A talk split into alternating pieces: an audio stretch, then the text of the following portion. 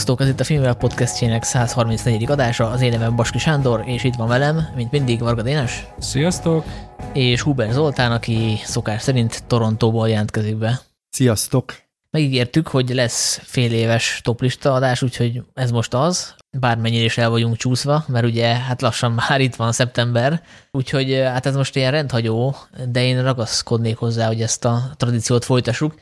Már csak azért is, mert hogy évvégén ugye szokás szerint lesz egy top 10 lista, és oda már sok minden nem kerül be, ami ide esetleg igen. Erre azért térnek ki bővebben, mert itt volt köztünk vita, hogy akkor most tízes lista ilyen, vagy csak ötös, hogy ne húzzuk vele túlságosan az időt. Viszont ami a listánk első öt helyén van, az szerintem ott lesz a évvégi listában is. Úgyhogy beszéljünk azokról a filmekről is, amik, amik most a futottak még kategóriában vannak, mert jó eséllyel azok így nem kerülnek majd szóba az évvégi adásba. És én azt azért tartanám fontosnak, önző okokból, mert én most voltam három-négy fesztiválon is kivételesen ebben az évben, úgyhogy megemlékeznék azokról a filmekről is. Hát én azért vitáznék ezzel, én elég nehezen szenvedtem össze tíz filmet, de én mondjuk csak egy fesztiválon voltam idén, és én majd most megyek szeptember elején a, a TIFF-re, és hát abba bízom, hogy majd, majd azok a filmek fogják elfoglalni az évvégi listámat. Ezzel nem azt mondom, hogy a ebből a tízből nem lesz az év végén, mert kettőről biztos tudom, hogy ott lesz, de azért én, én, én nem vagyok olyan ö, pozitív, mint a Sanyi. Hát én sem. Én akkor csalódnék 2023-ban, hogyha erről a listáról túl sok minden ott lenne az év végén. Itt még azért sok nagy meglepetést várok. Jó, hát ti nem voltatok Kántban, úgyhogy ez hát egy... valóban. Na, nem. hát igen, az... Hát az biztos, hogy az év végén listámnak az első helyzetje már most tuti, ez nem már ülök zsákban, macskát, hogy az új Martin Scorsese film, aztán most beírtam, majd, aztán majd meg is nézem össze. De igen, biztos, igen. Biztos és hogyha első nem tetszik, akkor másodszorra, hát ha másodszorra, és akkor harmadszorra, és addig nézed, amíg nem, nem szereted meg.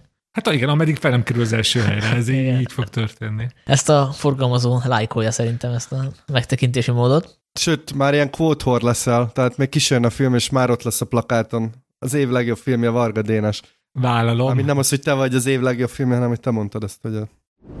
No, akkor kezdjük el a listát. Tizedik helytől kivállalja a kezdést. Én, én kezdhetem, mert én szakás szerint csaltam. Ajra. Én úgy állítottam ezt, össze ezt a listát, hogy két filmet kivettem az egyenletből, mert szeretném magamat függetleníteni a hype-tól. Ezért én most a Barbie-val, meg az Oppenheimerrel nem foglalkoztam, hanem majd megnézem őket az év vége fele megint. Hát az eléggé megúszós megoldás, Dénes. Nem, nem megúszós, sem szeretem ezeket a filmeket filmként nézni, nem pedig mint valami nagy marketing eseményként. De most ha azt mondod, hogy Barbie, vagy az, hogy Oppenheimer, akkor az egy értékválasztás, és te ezt most megúszod, mint ilyen nem, belgaként oda, odaállsz a Nem, nem, nem, közé. nem, én ezt szeretném, egyetértek veled, hogy ez tényleg valóban egy, egy értékválasztás, és ezt szeretném a, alaposan átgondolni, és függ, ahogy mondtam, függetleníteni magam ezektől a felesleges külső tényezőkről. Hogy csak De ez nem diplomata vagy, hanem kritikus Dénes. A kritikusnak ez a feladat. De miért Dénes egyáltalán felmerült, hogy te berakod az első tízbe a, a Barbit vagy az Oppenheimer? Hát ez majd az év végén kiderül az év végén listámnál, ah, akkor majd újra nézem őket. Svájc. És de van egy tízes listám, és van egy film, amit szóval így kritikusként úgy igazán őszintén nem tudtam belerakni, de szerintem belerakni, de szeretnék úgy egy-két mondatot mondani róla, hogy nekem ez volt az év legváratlanabb pozitív meglepetése, hogy Igazából nem sok mindent vártam tőle, és aztán rendkívül elszórakoztam rajta. Ez az Are You There God? It's Me, Margaret. Ez egy kiskamasz lánynak a felnövés története valahol a 60-as években, Amerikában, szuburbia, ja Isten, még nem jött meg az első menstruáció, most mi lesz, mert a, a többieknek már igen. Szóval olyan témákról szól, amik azért ne, engem nem foglalkoztatnak ö, minden nap, és mégis nagyon-nagyon élveztem, és azt is érteni vélem, hogy az alapjául szolgáló regény miért egy kvázi klasszikus Amerikában. Ez a film arra volt jó, hogy még azon, azon is elgondolkoztatott, hogy ezt nekem egyszer el kéne olvasnom, mert a könyv biztos, hogy még ennél is jobb. Nem tudom, ti láttátok-e? Én láttam, és én is nagyon szeretem ezt a filmet. Szerintem még azt talán érdemes elmondani, hogy a rendezője ugyanaz, a Kelly Fairmont Craig, aki az általam nagyon-nagyon kedvelt The Edge of Seventeen-ért is felelős, Szerintem ez is hozza azt a szintet, ez, ez inkább kamasz, tehát ez nem egy 17 éves.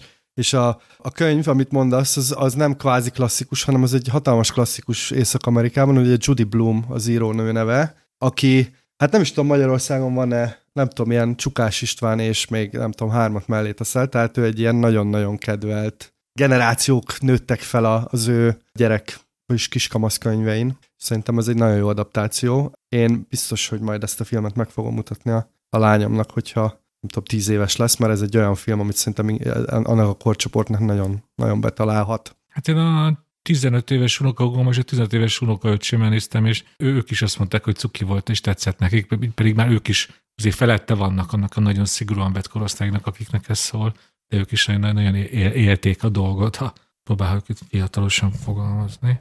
Nem ő, sikerült. Hát nem, persze, nem sikerült, nem véletlenül, ugye nem sokára 40 leszek. Jöhetek én? Nem, még elmondom a tizediket, hogy kvázi akkor most a hosszú... Ja, nem, azt hittem, ez volt a tizedik. Ez nem a listán volt? Nem, nem, e, e, ez volt a, a, az év váratlan meglepetése. Most jön a tizedik helyzet, és most már nem fog beszélni. Én is erről akartam hosszan beszélni. A tizedik helyzet, hulló levelek, Aki Kaurismaki legújabb filmje, visszatért a hitem Aki Kaurismakiba, akinek valójában ez a film is olyan, mint a többi, de én szirpassan ugye ugye volt ez a, az emlékek nélküli férfi, ennek mi ez címe? Múlt nélküli? Talán? Múlt nélküli férfi.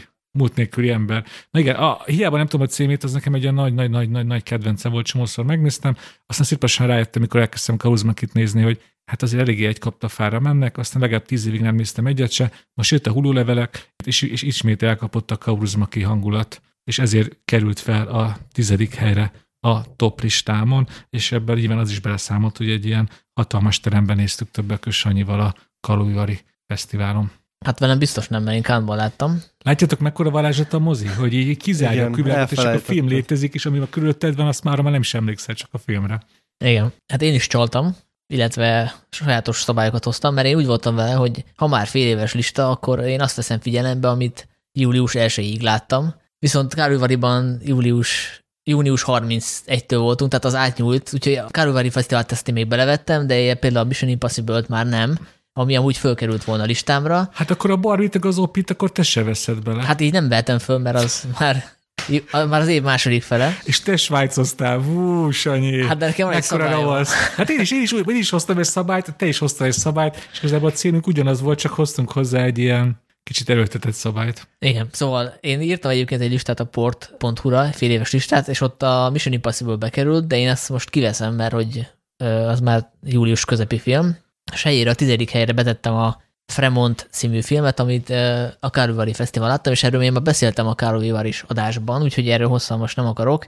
Ez a Babak Hirali nevű rendezőnek a filmje, ő egyébként amerikai színekben csinálja a filmjeit, de azt hiszem, hogy talán iraki vagy iráni származású, és a főszereplője egy afgán tolmácslány, akinek ugye el kellett menekülni az országból, amikor kivonultak onnan az amerikaiak. Ugye többek közt ezt a témát boncogatja a Guy ritchie az új filmje is, a Szövetség, ahol szintén egy tolmács, egy afgán tolmács a főszereplő a Jake Gyllenhaal mellett. Egyébként azt a filmet is ajánlom, mert ahhoz képest, hogy Guy Ritchie film egész jó. Mármint, hogy mostanában egy rossz filmet csinál, aztán egy jót, és ez most éppen az egy jó film, úgyhogy a Prime Videon elérhető, ez volt az előrehozott ajánlásom az adás végéről. Szóval egy tolmácslányról van szó, aki nem nagyon találja a helyét Amerikában, illetve a munkahelyén, ami egy ilyen szerencsesüti készítő üzem, ahol ő a felelős a üzenetek írásáért, és akkor közben azt figyelhetjük, hogy ő mégiscsak megpróbál valahogy a, hogy mondják ezt a páncélja mögül kibújni, és megismerkedni valakivel,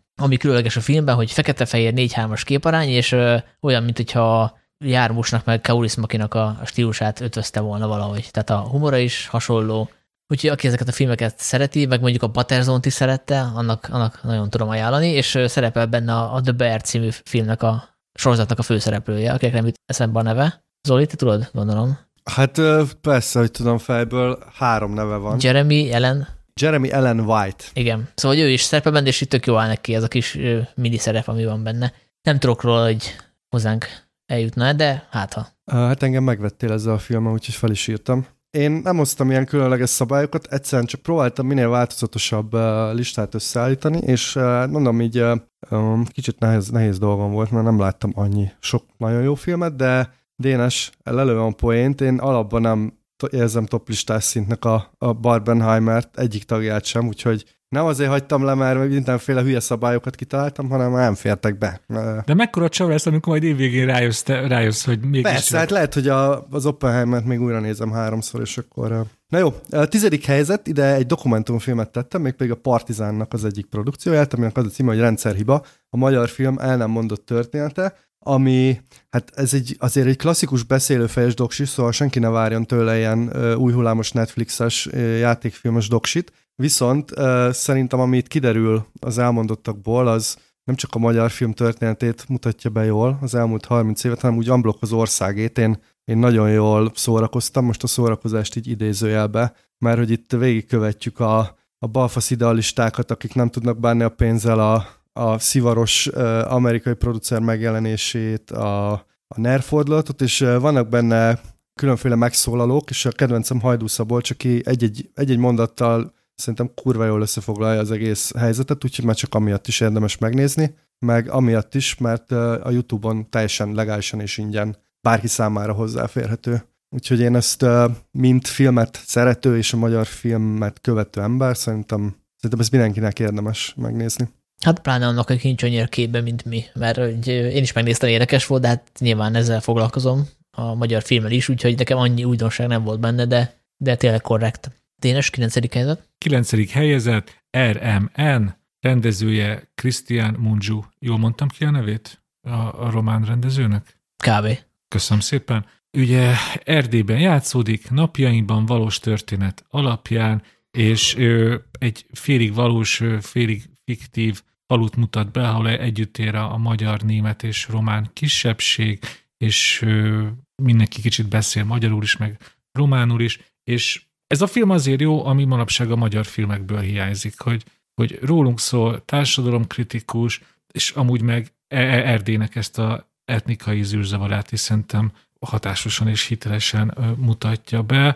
A vége az, ami szerintem nem tudta rendesen kifuttatni szerintem ezt a filmet a rendező, de amúgy az a lélektani és társadalmi hitelesség és aggodalom, az, hogy te hogyan lehet ezeket a amúgy is terhelt e- e- erdély, kis erdélyi társadalmakat és falvakat ezzel a migráns porával még inkább frusztrálni és szétrobbantani, szóval nagyon ott van benne, nagyon ott van benne 2023 kelet-közép-európája. Én ezért ajánlom, amellett is, hogy azért messze nem egy hibátlan film. Hát, hogyha nekem eszembe jut időbe, akkor hát én is fölteszem a listának a második felére. Egyébként a történet az így egyre aktuálisabb nálunk is, mert itt a felvétel idején pont van egy ilyen migráns para, hogy valahol megjelentek ilyen helyi lakossághoz képest eltérő pigmentáltságú emberek, és ilyen óriási pánik lett, és ugye azt mondják a szakemberek, hogy most uh, munkaerőhiányban minél több munkás kell, és nyilván importálni kell, és hát ez maga után hozza az idegen gyűlöletet, úgyhogy ezt a filmet nálunk is le lehet majd forgatni pár év múlva. Hát az, ami ott ebbe az erdélyi faluban, a kicsibe a pékség volt, az, ahogy te mondod, az nálunk nagyban az akkugyárak lesznek majd, de olyan több százas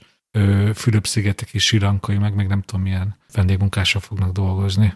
Miután a kormánypropaganda jól megalapozott ezeknek az embereknek a gyűlöletére. Én ezt a filmet egyébként itt láttam a Torontóban a filmfesztiválon. Szerintem amúgy egy kicsit túlterhelt a film. Van benne egy ilyen magánéleti vonal is, tehát azt hiszem 140 perc. Én azért nem tettem annól a listámra, de, de maga ez a közéleti vonal azt szerintem csodálatos, tehát nagyon-nagyon jó. És egyébként a román filmesek csinálják azt, amit a magyar filmeseknek kéne csinálni, ez már nem tudom, hanyadik film, ami azzal foglalkozik, ami tényleg így minket érint. Csak annyit akartam még ezzel a torontói vetítéssel, hogy nagyon izgalmas volt torontói közönséggel nézni, és volt egy Q&A utána, és látni, hogy olyan emberek kérdeznek, akiknek finguk nincs az egész kelet-közép-európai mocsáról, sem Trianon, sem az, hogy Ugye itt úgy volt, hogy a, a különféle nyelvek különböző színnel voltak felirtozva, tehát nekik egy kanadainak valószínűleg még az sem feltétlenül esik le, hogy ki mikor milyen nyelven beszél, csak azt, hogy azt hallja, hogy más nyelven és mégis nagyon jókat kérdeztek, szóval a, a film üzenete azt szerintem nagyon átjön. Úgyhogy ja, mindenkinek ajánlom én is. Hát meg egyébként még ez a nyugat-kelet dolog is benne van nekem, egy kedvenc poénom az volt, ez most beugrott, hogy ott van egy ilyen, ilyen ő, francia egyetemista, egy természetvédő. Ja, ilyen antropológus. A, a, igen, hát igen. azért rög neki, hogy ide, ide jött hozzájuk a medvéket számolni. Szóval ugye, oda megy Erdélybe nagy nemes célal, az erdélyek meg röhögnek rajta. Hogy, hogy... Hát meg ugye a, a, az, a főhő, az egyik főhős Németországban dolgozik. Tehát, hogy van egy ilyen dupla csavar, hogy, hogy ugye az erdélyi faluba utálják az idegeneket, de a, egy csomóan kijárnak Németországba dolgozni. Ugye ez is, ez is tipikus. Ez tehát... is nagyon ismerős itthonról is. Igen, igen, igen. Amúgy erről a filmről nem beszéltünk podcastben? Ő, de, de hát az ismétlés a tudás. Ja, ja, ja, okay. De csak a másik Vargával, Sanyi. Ja, tényleg, tényleg, igen, igen. Ú, milyen jó kis adás volt. Én most iszok ebből a uborkás lágerből, ebbe folytom a keserűségemet. Akkor nálam a kilencedik, egy olyan film, amit szintén a Károly Vari Fesztiválon láttam, de ti is megnézhetitek majd, mert hogy jön a Cinefestre. Szóval, hogy aki elmegy Miskolcra, azt megnézheti, de ettől függetlenül lehet, hogy forgalmazásba is kerül. Az a címe, hogy Vörös szobák, Red Rooms, ami egy thriller-szerűség, de uh, igazából nem annak indul, vagy nehezen jön rá az ember, hogy ez most tényleg az, mert hogy ilyen tárgyalótermi drámaként kezdődik, aztán kiderül, hogy igazából mégis az a fontos, ami ott történik a bíróság épületén belül, hanem a két nő a fontos, akik járnak erre a tárgyalásra, kvázi ilyen grupiként. Ők beülnek civilként, és így megnézik, hogy mi történik. Egy sorozatgyilkos a, ül a vádottak padján, aki az a vádolnak, hogy erre volt megkínzott és megölt három tinédzser lányt, és az az izgalmas, hogy sokáig nem tudjuk, hogy ez a nő, a főszereplő, hogy ő most tényleg rajong ezért a férfiért, vagy, vagy van valami hátsó szándék, hogy miért nézi, hogy ez csak egy ilyen divat, vagy, vagy, vagy, vagy mi a fele történik itt, és, és ezt nagyon-nagyon jól lebegteti a, a film, ezt, ezt a fajta rejtét. Ráadásul ez a nő, ez egy barom izgalmas karakter amúgy is, mert hogy ő egy nagyon sikeres szupermodell, amúgy civilben, meg egy ilyen nagyon ügyes számítógépes hacker. Hát ilyen valószínűtlen figura, így nem nagyon hiszné az ember, hogyha ezt így, ezt így mondjuk egy hollywoodi filmben látnánk, hogy egy gyönyörű nő, aki amúgy hacker is. Most most nem véletlenül ezt a Sandra Bullockos filmről mesélsz? Jaj, az is ilyen? évekből? Mi volt ez a... De a hálózat. A hálózat Jaj, csapdájában. Hát ezt én olyan olyan rég láttam, hogy abból én nem emlékszem semmire. Szóval, hogy... Ja, én sem csak beugrott, az is ilyen hackeres szép nős volt. Szóval nagyon-nagyon okos, okos thriller. A rendezőt azért elmondom, Pascal Plante, mert hogy ez egy kanadai film, Montrealban játszódik, és a, a színésznő is nagyon jó, a Juliette Gariepi, hát azt most jó, legyilkoltam ezt a nevet, szóval lehet, hogy te tudod, hogy kéne kiejteni. Hát a francia tudásom az nekem sem. Ugye neki az a feladata, hogy nagyon enigmatikusan nézzen ki, tehát ilyen nagyon hideg, de igazából közben, amikor megismerkedik ezzel a másik lányjal, akiről viszont tudjuk, hogy ő tényleg rajongó, akkor azért mutat ilyen emberi érzelmeket, tehát elkezd iránta, elkezd vele foglalkozni, és a két nő közt kialakul egy ilyen már-már bensőséges kapcsolat. Szóval, aki tudja, nézze meg, nagyon izgalmas. Vörös szobák. Zoli? Ilyen kilencedik helyre mindenképpen egy blockbustert akartam, vagy egy ilyen nagy látványfilmet, és az ideiek közül eddig nekem legjobban a John Wick negyedik része tetszett, úgyhogy ezt teszem ide. Azért, mert teljesen agyatlan, és uh, szerintem nagyon túl van húzva, viszont pont, pont ezért uh, szerettem, mert uh, annyira, annyira el van már rugva a pöttyös, hogy, uh, hogy, hogy már ilyen abstrakt uh, kísérleti filmként éltem meg. De azért remélem, hogy lesznek még idén ilyen nagy plázás uh, IMAX őrületek, amik felülírják ezt. Hát nem valószínű, mert hát augusztus-júliusban lemennek ezek, nem? Na, hát még a, jön a dűne másik ja, része, ja, azért tényleg. én például azt, azt, azt, én abba bízom nagyon, hogy az, az szuper lesz, és az valószínűleg szuper lesz. Ja, hát hogyha nem tolják el ugye a színész strike miatt, ja. az nem lenne jó. Nyolcadik helyezettem, én tökre örültem, hogy ahogy a Zoli, én is be tudtam rakni a listámra egy magyar filmet, és igazából ez nem is volt sok gondolkodás, egyszerűen csak ösztönösen ott volt a helye, a nyolcadik helyen. Ez a 6-7 című dráma, hogy a címe is elmondja, a főszereplő lánynak 6 hete van eldönteni, hogy megtartja a gyerekét, vagy odaadja a, a bejelentkező nevelőszülőknek, és akkor örökre lemond a gyerekről, hogy egy kamaszlányról van szó, és amilyen egyszerű így elmondva a történet, annyira rétegzetten, nagy feszültséggel van ábrázolva ez a lehetetlen dilemma, látjuk és érezzük, hogy, hogy ez a mi korunk Budapesti, csak most visszautalva az elemenre, itt nyilván a társadalmi dimenzió csak így érzékeltetve van, ahhoz képest, hogy ezt egy román új hullámos filmes csinálná, de mégis az érezzük, hogy ez, hogy ez a mi országunkban gyökeredzik ez a történet, és hát amellett, hogy van egy értő rendezés, egy thriller elemeket is használva, találtak egy, egy, egy, egy, egy, egy, szuper főszereplőt Román Katalin személyében, akit remélhetőleg még sokszor fogunk magyar filmben látni, és jegyezzük meg a rendezőnek, a két rendezőnek a nevét, Szakonyi Noémi és Vince Máté, még rendezzenek, írjanak sokat. Ja, hát én ugye még tavaly láttam a Cinefesten, úgyhogy tavalyi toplistába felkerült a magyar filmek közt az első helyre. Nálam a nyolcadik, egy zuhanás anatómiája, ezt Kánban láttam, és jön a magyar moziba, és ugye szerintem akkor majd fogunk róla bővebben beszélni, úgyhogy ilyen hosszasan nem is akarnék róla beszélni. Ez a aranypálmát megnyerte amúgy, Justin Trier rendezése. Ez is egy tárgyalótelmi drámába fut egyébként ki, mert hogy arról van szó, hogy egy férj kizuhan a, az ablakon, és nem tudni, hogy baleset történt, gyilkosság vagy öngyilkosság, Nyilván a feleség is az egyik gyanúsított, mert ugye ez a eset egy ilyen világtól elzárt kunyhóban, házban történik, és csak a házaspár gyereke van jelen, aki meg gyengén látó, tehát ez így komplikálja dolgokat, és uh, ahogy így megy elő a tárgyalás, így megtudunk egyre többet a házaspárnak a kapcsolatáról. És itt ugye az, az is bonyolítja a szituációt, hogy uh, Franciaországba járunk, de a nő az német származású, tehát hogy kicsit ilyen idegenként van jelen ebben a közegben. Ugye a Sandra Hüller alakítja, aki, akit láthattunk uh, már korábban a... Tony Erdmann, Tony, a leghíresebb szerepe. Igen, Tony Erdmannban, és itt is, itt is nagyon jó.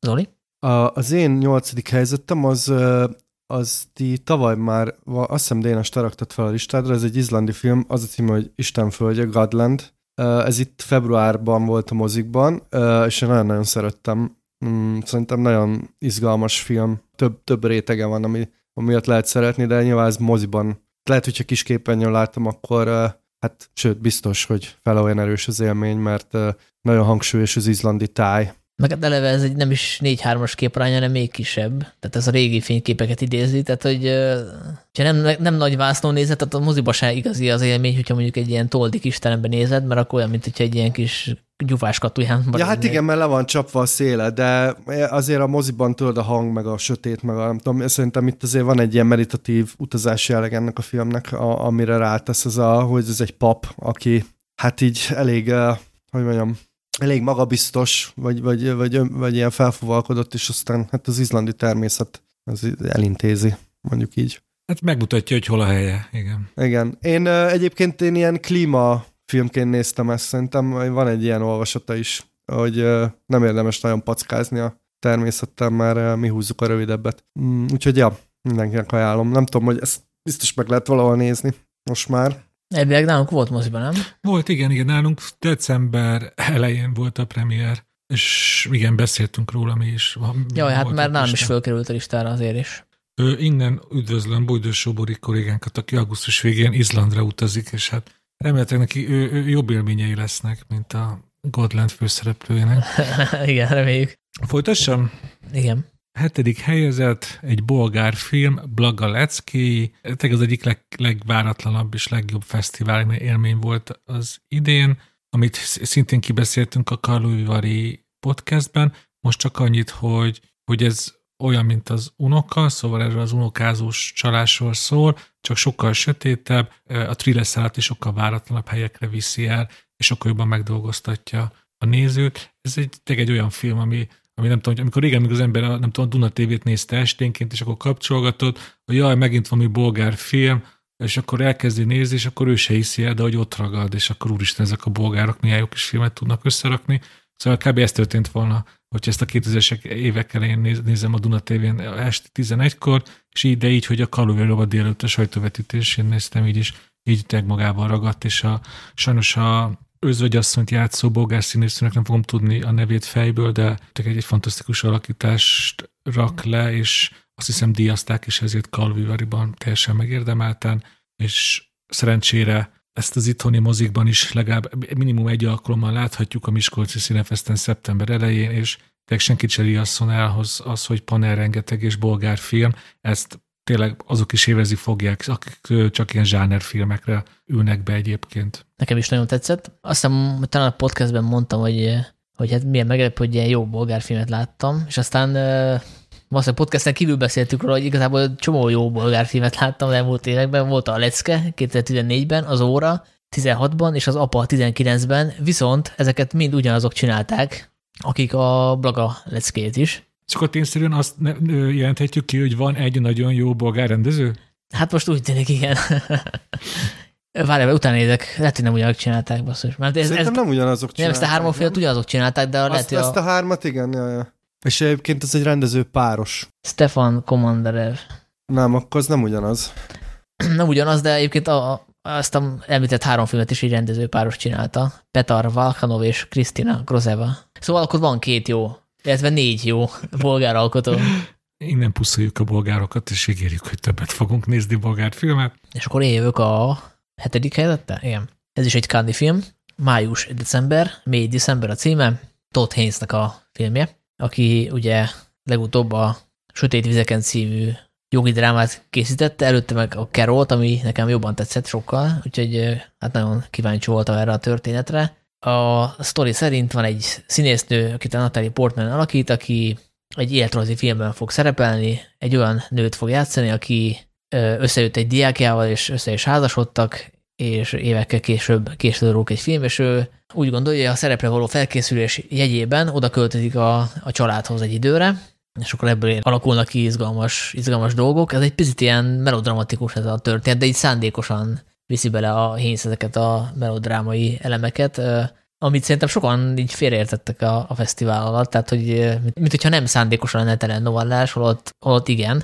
A, annyit még érdemes elmondani, hogy a, ezt a másik nőt a, a Julian Moore alakítja, és szerintem mind a két nő, zseniális. És itt történnek olyan, olyan villongások a karakterek között, amit most nem akarok lelőni, de ett, ettől válik izgalmas rá, hogy a, a megfigyelő meg a megfigyelt az elkezd játszani egymással, és közben egyre nagyobb szerepet kap az idézőjeles áldozat, a srác, aki azt hiszem 14 éves lehetett, amikor a, a nő elcsábította kvázi. De egyébként azóta is együtt élnek, szóval itt van egy ilyen kis érdekes morális kérdés, hogy amit csinált a nő, az helytelen volt, hiszen egy kiskorúval folytatott viszony, de hát azóta is együtt vannak, született három gyerekük, tehát ezt most hogy kell megítélni. De ennél egyébként bonyolultabb a film, és így jókat lehet róla vitatkozni. És ezt bárki meg tudja nézni, mert hogy novemberben egy pár hétig Amerikában moziban lesz, de utána a Netflixen látható, mert a Netflix még a fesztiválat megvette.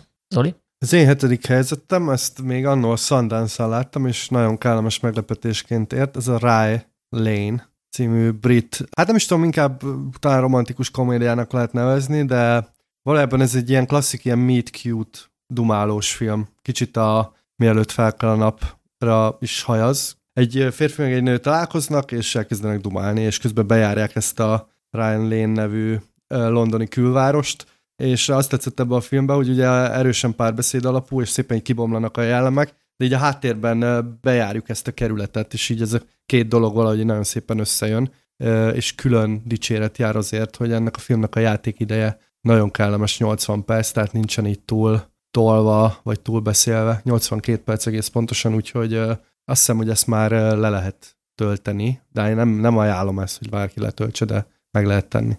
Van egy örömhírem Sanyi és az összes hallgatónak, a Ryan Lane elérhető a Disney Plus-on Magyarországon. És én, én is azon szerencsések közé tartozom, aki már látta, és tényleg, hogy, tök jó, hogy lehet ö, ilyen filmnyelvileg izgalmas ö, romkomot is csinálni, hogy ugye csak sétálnak, de szerintem ez tök izgalmas, izgalmasan van fölvéve, és ugye a város is él körülöttük, és amit még szerintem fontos kiemelni, csak egy apróság, hogy szerintem ebben van az idei év legfrappánsabb kameója. Az egyetértünk. De akkor ö, hagyjuk magunk mögött a londoni Rylane-t, és utazzunk el Spanyolország észak-nyugati szögletébe, Galíciába, ahol szerintem egy kiváló thrillert forgatott egy Szorogelyen nevű spanyol rendező. Ez tavasszal volt látható a mozikban, Szörnyeteg a címe, és mi is itt bőven és alaposan kibeszéltük a podcastben. Most csak tényleg annyit, hogy ez a Pekimpa féle szalmakutyáknak alaphelyzetét rakja át ugye Spanyolország emet tartományába, ő egyrésztről vannak ugye a falusiak, akik már nemzedékek óta ott élnek, és a friss betelepülők, akik a városba jönnek egy új élet reményében, és hát nyilván egy két teljesen más közeg, más kultúra ütközik, és ez szerintem nagyon izgalmasan is több nézőpontból is bemutatja ezt a dilemát, és a thriller szál is szerintem fizetten izgalmas, és hogyha azt mondtuk az Eremen kapcsán, hogy aktuális és rólunk szól,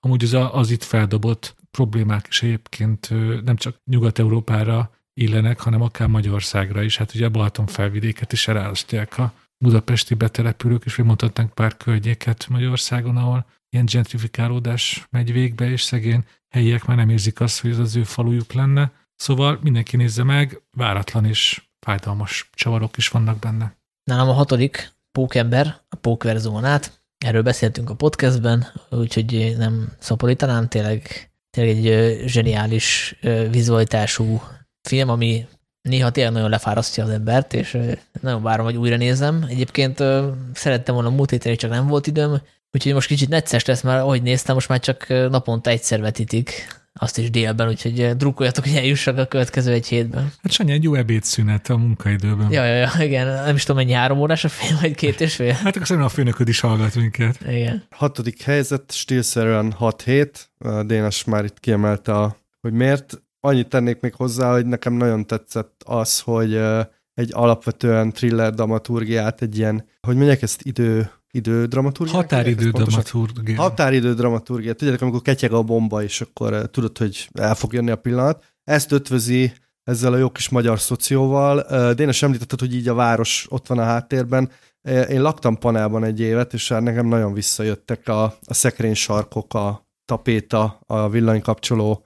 Szinte éreztem a szemétledobónak azt a jellegzetes illatát, meg a piros lifteknek az örgését, úgyhogy ja, mindenkinek ajánlom, de hát Sanyi tavaly tényleg az első helyre tetted, úgyhogy akkor már biztos mindenki megnézte, aki hallgat minket. Reméljük.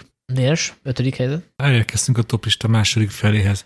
Vajon valaki bevállalja a hadikot? Úristen, nagy, nagy, nagy, nagy izgalmak, még nagyobb izgalmak következnek most az adásban. Hát, hogyha lennének támogatóik, akkor most, most beraknánk ilyen reklámot, de nincsenek, akkor inkább mondom a ötödik helyezettemet. A változás kedvéért ezt is Kalovivariból hoztam. Ez a, egy szerelem következményei, Nature of Love. Ez egy hát francia-kanadai romantikus komédia, és Szerintem én ezen szórakoztam talán a leginkább a fesztiválon. Mondjuk akkor hótvers, hó, na, hót, most már nem is tudom, milyen, ilyen kamuvidéki akcentus felvettem itt a, mert amúgy Kis már, borsodi akcent. Mert, ez nem borsodi, vigyázz magadra, mert már felnyitottunk egy, egy, egy almás réteses pésztri élt, ez lehet, hogy emiatt van, csak hagyd kortyolja. Hát igen, vidékek azok ilyen söröket szoktak írni. Igen, igen, igen. így, így. tipikus vidéki almás réteses sörözgetés szeptember végén jön a magyar mozikba, és az egyik legközhelyesebb alapszituációt festi fel, két férfi, egy nő, és a nő nem tud dönteni, hogy a intellektuálisan hozzáélő, de a, amúgy szexuálisan nem vonzó férjével maradjon, vagy dőljön be a, a mindenes mm, szerelő ágyába, Szóval van ilyen kis ilyen pornófilmes mese is benne, hogy így megjelenik a vízveték, de ilyen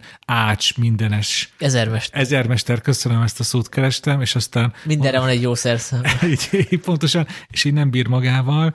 Az a kulcs ennek a, két kulcs ennek a filmnek, az, hogy nagyon-nagyon-nagyon-nagyon erős karaktereket mozgat. Te egy pillanat is éreztem azt, hogy most ilyen közhelyes szituációk ezredszerre vannak urajátszva, hanem csupa átélhető éles ecsetvonásokkal felrajzolt karakter, mind a, a városi Woody jelenes intellektuális közeget finom iróniával ábrázolja, és ugyanúgy ezt a, hát nem tudom, hogy a, kan- a kanadai vidékiekre lehet -e mondani a hillbillit, de hogy a, a, no, no, no, a hasonló no. mentalitásuk kvebeki emberek ott falun, és tök jó, amikor ez, amikor ez a két közeg ütközik, és a legszebb a filmben, hogy, hogy igazából nem tesz igazságot, vagy nem mutatja azt, hogy most az egyik fél az nem tudom, ostoba, a másik meg okos, hanem hogy finom iróniával rajzolja őket, és egyszer az egyik szimpatikusabb, a máskor a másik, és mégis és mindig ott marad ez a, ez a fókusz. A nőn, akit éppen csodálatosan, csodálatosan játszik a színésznő, akinek most nem fogom tudni a nevét, hogy vajon jól választott-e mit kezdjen az életével. Szóval egy ilyen tökéletes romantikus komédia a legjobb fajtából, ami komolyan veszi a szereplőit, és azt, azokat a dilemákat, és azokat az érzéseket, amiket ábrázolni akar, és ezen felül még a 70-es évekre előző zoomokat is fantasztikusan használja. Tényleg újra is akarom nézni most, hogy már ennyit beszéltem róla. Tiétek a szó. Nekem is tetszett amúgy, de mondjuk az a vitatkozni, hogy romantikus komédia. Szerintem oké, okay, vicces, vicces helyzetek vannak benne, tehát így vannak benne poénok, úgymond poénok, de ugye ez nem mondám romkomnak. Szerintem ez egy melodráma, jó értelembe véve. Akkor dramedy, mit szólsz ehhez? Hát, jó, végülis az, az inkább, inkább dramedy, igen, igen, igen. Úgyhogy nekem is nagyon tetszett, mert mindig izgalmas, amikor vannak ilyen kulturális találkozások, tehát amikor olyan emberek jönnek össze, akik tényleg amúgy soha nem mozognának egy közegbe és én nagyon várom, hogy a Zoli lássa, mert szerintem sokkal több utalást fel fog venni, és sokkal jobban fogja érteni a, a Montreali városi közeg és a Quebeci vidék találkozását. Hát lehet, hogy nekünk annyi közünk van Montrealhoz, mint Zolinak, nem? Igen, azt akartam mondani, hogy bárcsak így lenne, de ez egy másik tartomány, és én még azért így egyszer voltam Montrealban, és annyi történt, hogy próbáltam francia kávét rendelni, visszakérdeztek, és akkor angolul. Tehát, hogy nem, nem hiszem, hogy e- e- nagyon értem a közeget, de nagyon várom ezt a filmet, és az a szerencsém, hogy nem sokára kezdődik a Torontói Filmfesztivál, ahol az összes kanadai filmet leszokták vetíteni, ami az évbe kijön, és mint állampolgár aspiráns, nekem kvázi kötelező oda elmennem. Hogy kérted a kávét? Un café, s'il vous plaît? Nem, nem. Ön café? Ja, ja, én. Hát akkor te s'il vous plaît, az, ez hiányzott onnan a mondat végéről. Igen. Ö, ki jön most? Te. Nálam az ötödik, ami Dénesnél a tizedik volt, Hulló levelek, akik a Úriszmaki új filmje, és azt kaptam, amit vártam tőle, tehát nagyon ilyen szívmelengető, nagyon kedves, és van egy zseniális zenei betét benne, tehát nekem azt, azt csinálta meg a filmet. Mint És- minden Kauruzmaki filmben egyébként. De szerintem az még annál is jobb, tehát hogy bemennek egy ilyen bárba, és ott egy ilyen live banda zenél, szerintem zseniális, és még úgy is nagyon bejött ez a film, hogy az első öt percről sajnos lemaradtunk, mert hogy ugye Kantban nem csak egy ilyen fesztiválpalota van, meg ilyen tök jó régi mozitermek, hanem most már kinyitottak egy plázát is, ilyen plázaszerű nagy mozikomplexumot a város szélén, és oda kellett buszozni, és így nem számoltunk vele, hogy itt van közlekedés is, úgyhogy öt percről nem maradtunk. De egyébként azt úgy kell képzelni azt a komplexumot, hogy ott az emeleten csak mozik vannak, van IMAX mozi, van ilyen 4DX mozi, meg egy hagyományos, és iszonyatosan kényelmes mindegyik, tehát hogy nem, nem, ne úgy képzeljük el, mint egy lurdi házat. Most rájöttem, hogy Kárról beszélsz, és nem Kalovivariról. Azt, meg... azt, hogy azt mondtam véletlenül? Nem, simán lehet, hogy én félreadtam, ugye most hibát hibára halmozok, szóval Igen. Egyébként én meg akartam nézni még egyszer Calvary-ba, pont emiatt, hogy megnézem azt az öt percet, csak nem fértem be a terembe, úgyhogy majd újrázom, hogyha moziba kerül. Nem tudom, hogy a dátum az talán még nincsen. a Cirko Gezir fogja behozni. Igen, csak év. hogy nem tudjuk, hogy most ősszel, vagy januárban, vagy mikor. Ez sajnos még nem. Szóli? Az én ötödik helyzetem az Kelly Reichardt új filmje, a Showing Up, aminek nem tudom, hogy van-e magyar címe, meg egyáltalán lesz-e, de biztos lesz, mert ez egy Kelly Reichardt-ot ö, szerintem valaki beszokta hozni mindenképpen. Hát ez pont olyan film, amit Kelly Reichardt-tól vársz, és egyébként Michelle Williams a főszereplője. Egy művésztelepen játszódik, vagyis hát egy ilyen művész közösségben, amihez nekem egyébként zéró kapcsolódásom van. Egy-kétszer jártam ilyen műtermekben, és mindig van ezeknek egy ilyen bizarr aurája, nem tudom, hogy ti tapasztaltátok már, vagy van ilyen művész ismerősötök. Ez tök jó áthozza ezt, a, ezt, a, ezt az érzetet, meg hangulatot. És hát ez egy ilyen, uh, Kelly Reichardt szerintem mestere annak, hogy egy teljesen hétköznapi szituációkból teremt nagyon erős atmoszférát és nagyon jó hangulatokat. És hát persze a színészek itt is, itt is szuperek, úgyhogy showing up. Uh, reméljük, hogy behozzák Magyarországra. Egyébként meglepődnék, mert hogyha eddig nem hozták be, mert ugye ez egy Cannes film, de nem az idei Cannes Fesztiválon, hanem tavaly volt. Igen, de például itt is, uh, itt is április végén volt. Ez, ezeknek nagyon lassú kifutása Én valahogy. ezeknek. most kaptam a hírt, hogy már tölthető itthon le- illegális forrásokban. Ó, oh. Hát illegálisan persze, hát azt, de hát azt senkinek nem javasoljuk, Dénes. Na jó, Ja, de nem, hogyha nem, nem, fog nem. bejönni belátható időn belül, akkor azért muszáj lesz. Igen. Kicsit aggódtam, hogy most a minősége miatt húzolott ennyire, de akkor lehet, hogy valami forgalmazási malőr lett a háttérben. Tehát, hogy nem, de akkor, akkor ezek szerint nem azért nem mutatták be eddig, mert hogy gyengébb, mint az eddigi filmjei. Szerintem nem, hogy nem gyengébb, hanem ugyanazt csinálja, mint a, a First Cow. Két-három kedves karakter. Tényleg, aki látott meg Kelly Reichardt filmeket, az, az azért nagyjából tudja, hogy itt nem uh, izék vannak, hatalmas fordulatok és uh, cliffhangerök és akciók, hanem, hanem tényleg ilyen, ilyen nagyon jó, nagyon finom jellemábrázolás. Én azért megnézném, megnézzék egy olyan Kerry Reichardt filmet, ami egy alien invázióról szól, hogy azt mondja, hogy hogyan filmezné, nem? Figyelj, nem lehet tudni, mert a, volt a Mix Cutoff, ami egy western, és szerintem ott, ott azért voltak lövöldözések. Na jó, mindegy. Déles? Most nem fogtok meglepődni, a negyedik helyzet egy grúz film, és szerencsére már magyar címe is van, Rigo Rigo Szegder Inga helyett. Ez a magyar címe? Most még egyszer elmondom, megpróbálom rendesen elmondani a magyar címét. Rigo Rigo Szeder Inda. És ezt onnan magyarították, hogy Blackbird, Blackbird, Blackberry. De miért Inda? Hát, hogy gondolom, kijöjjön ez a kicsit a népdalos húzása az eredeti címnek. Nem tudjuk, hogy mi az eredeti cím, csak hogy mi az angol cím. Hát igen, akkor úgy mondom, hogy, hogy kijöjjön az angol cím, népdalos húzása. Akkor így, így finomítom a- az elméletemet. Egy 48 éves egyedülálló falusi grúznőről szól, aki még a főcím előtt elveszíti a szüzességét. Igen, ez, ez, ez, ez az első nagy ilyen váratlan húzása a filmnek, hogy a 48 éves nőről miután lefekszik a kisboltja raktárában a kis furgonjával érkező kereskedővel, elmondja, hogy igazából neki ez volt az első a szexuális élménye, és utána egy ilyen kis mini felszabadulás történetet látunk, hogy van egy nő, aki nem akar betagozódni egy nagyon szigorú, konzervatív, falusi grúz társadalomba, és amennyire tűnik kicsit unalmasnak ez a történet, annyira teszi mégis egyedülállóvá és érdekessé egyrészt a színészi játék, másrészt a, a, a romantikus háttér, hogy ez a két 40-es éveiben járó ember azt teszi, amit ott a faluban nagyon nem néznek jó szemmel, ezért titokban csinálják, ő titokban találkozgatnak, hotelszobába mennek, szóval kicsit olyanok, mint hogyha egy ilyen kamasz szerelmet játszanának el már így a nyugdíjkor, nyugdíj felé, menve. Jó, hát még csak 40-es éveig, de kicsit öregebbnek is néznek ki, nem? Itt a, a grúzvidék megedzette őket. Hát igen, a, az alkohol és a saj. Van egy kis, egy nagyon finom, ilyen kis mágikus, realista dimenziója, és ez egyrészt a, a grúz táj szépségéből fakad, másrészt pedig ugye az, ez az egész esemény sorozat ugye abból indul ki, hogy majdnem meghal ez a nő, és ez gondolom az olyan átélhető érzés, hogy a koráján, hogy neki most akkor inkább fel kell válni önmagát, és is inkább meg kell csinálni azokat a dolgokat, amik eddig kimaradtak az életéből. Egy, ja, szerintem így röviden ez egy, egy nagyon szép felszabadulás történet. Nem tudom, te ezt láttad, Sanyi? Igen, láttam, de szerintem beszéltünk a Karluvari adásban. Ja, Én ezt Kántban láttam még, és főleg azért ültem be rá, mert hogy magyar az operatőr, magyar származású az operatőr. Magyar, magyar az operatőr, Pákozdi Ágnesnek hívják. Igen. És pár héten belül olvashatjátok az interjúmat vele. Szuper.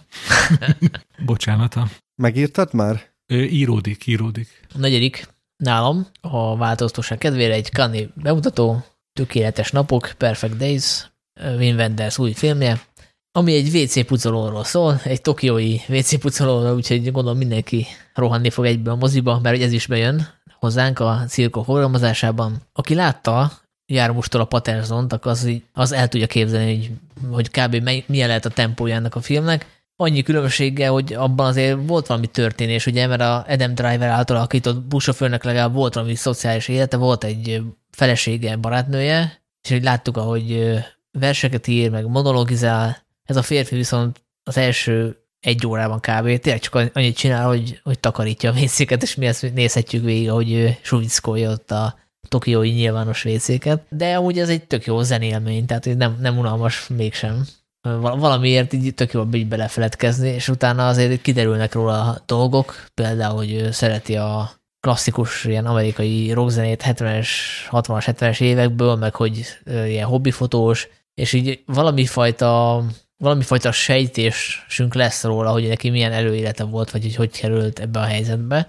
Szóval én ajánlom mindenkinek, aki szeretne kikapcsolódni egy ilyen zenfilmmel egy másfél-két órára. Én biztos meg fogom nézni. Engem is meggyőztél, én a Patezon nagy rajongója vagyok, és ja, de azért rögtem közben, hogy milyen jó marketinges lenne Bölcsany, hogy ezeket így felírnánk a plakátra, hogy de tényleg erről van szó. Egy óra WC pucolás.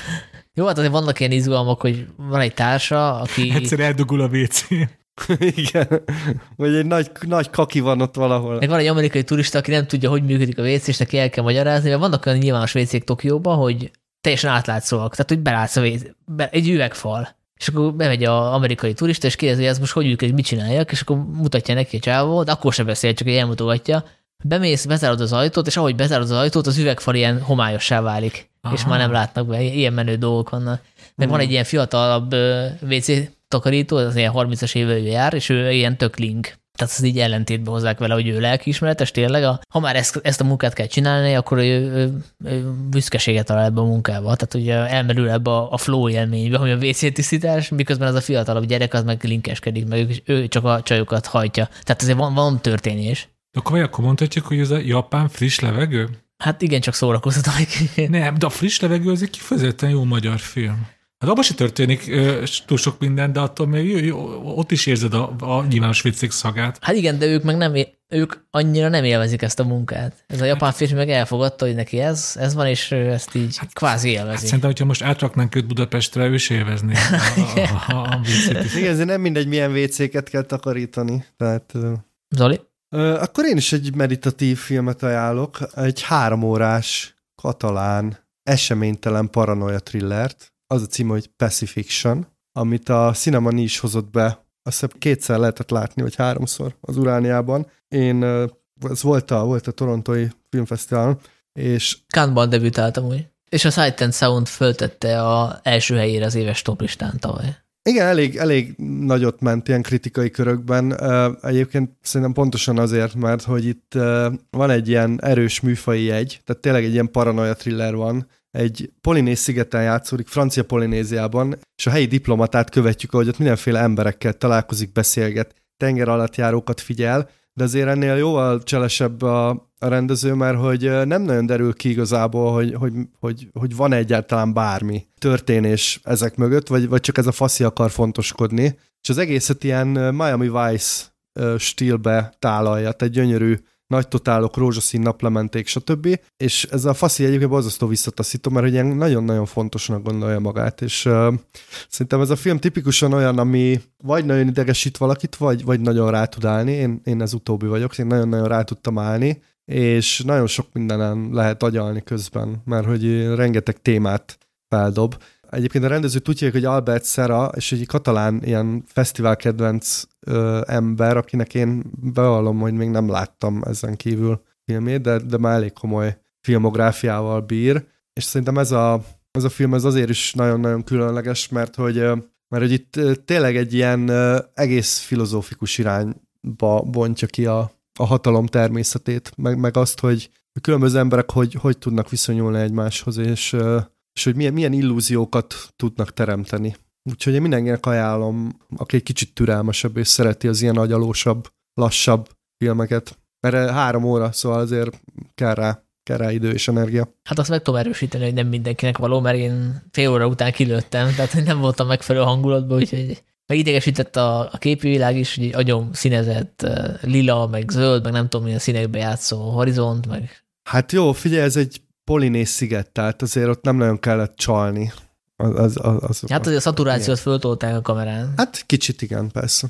Én a dobogó legalsó fokára egy ökotrillert állítottam fel, ami már az ajánljuk még szekciónkban bukkant fel egy korábbi adásban. Ez a How to Blow Up a Pipeline, és tényleg elég mély nyomot hagyott bennem ez a robbanás, haha.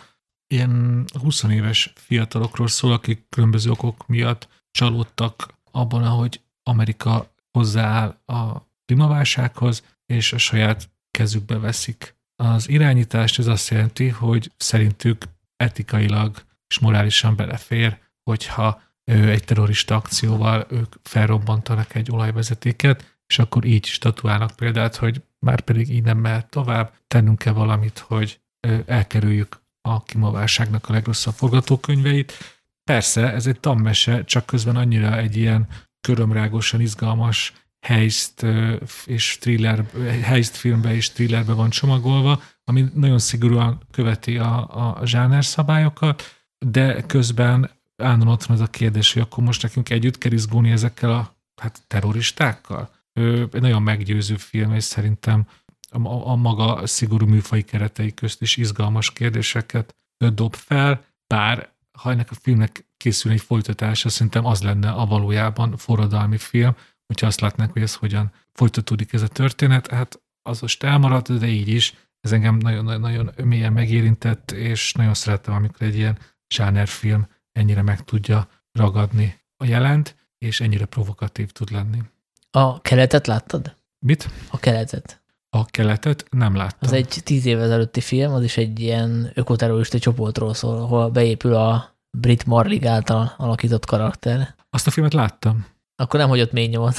hát mert hogy most így beugrott, megláttam, ha már így ez, említettük, Kelly Reichardt-nak is van egy ilyen ökotrillere, csak ott, ott sokkal markásabbak a, a Kelly reichardt szerzői jegyek, és teljesen más irányba van kifuttatva. Ez, a, a night, ez a Night Moves. Igen. Lehet, hogy egyébként keverem ezt a kettőt. Ja.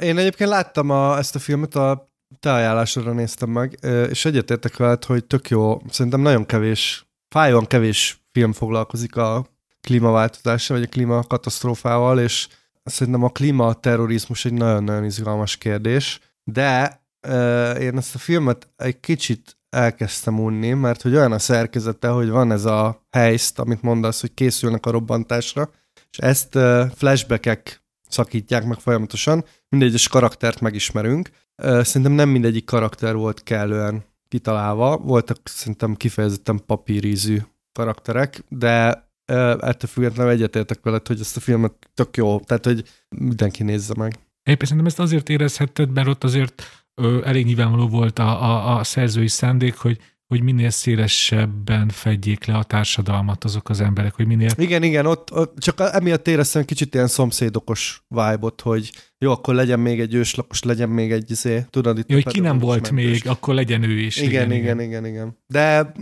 szerintem megbocsájtható, tehát most csak azért mondom, hogy én miért nem tettem a top listámra, de, de tényleg egy jó film, meg fontos film, meg gondolom én is.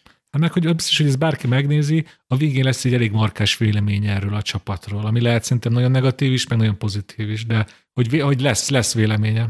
Azt tegyük hozzá, hogy a, úgy, ez egy olyan terrorista akció, ahol szándékoltan el akarják kerülni a, a személysérülést. Igaz, igaz.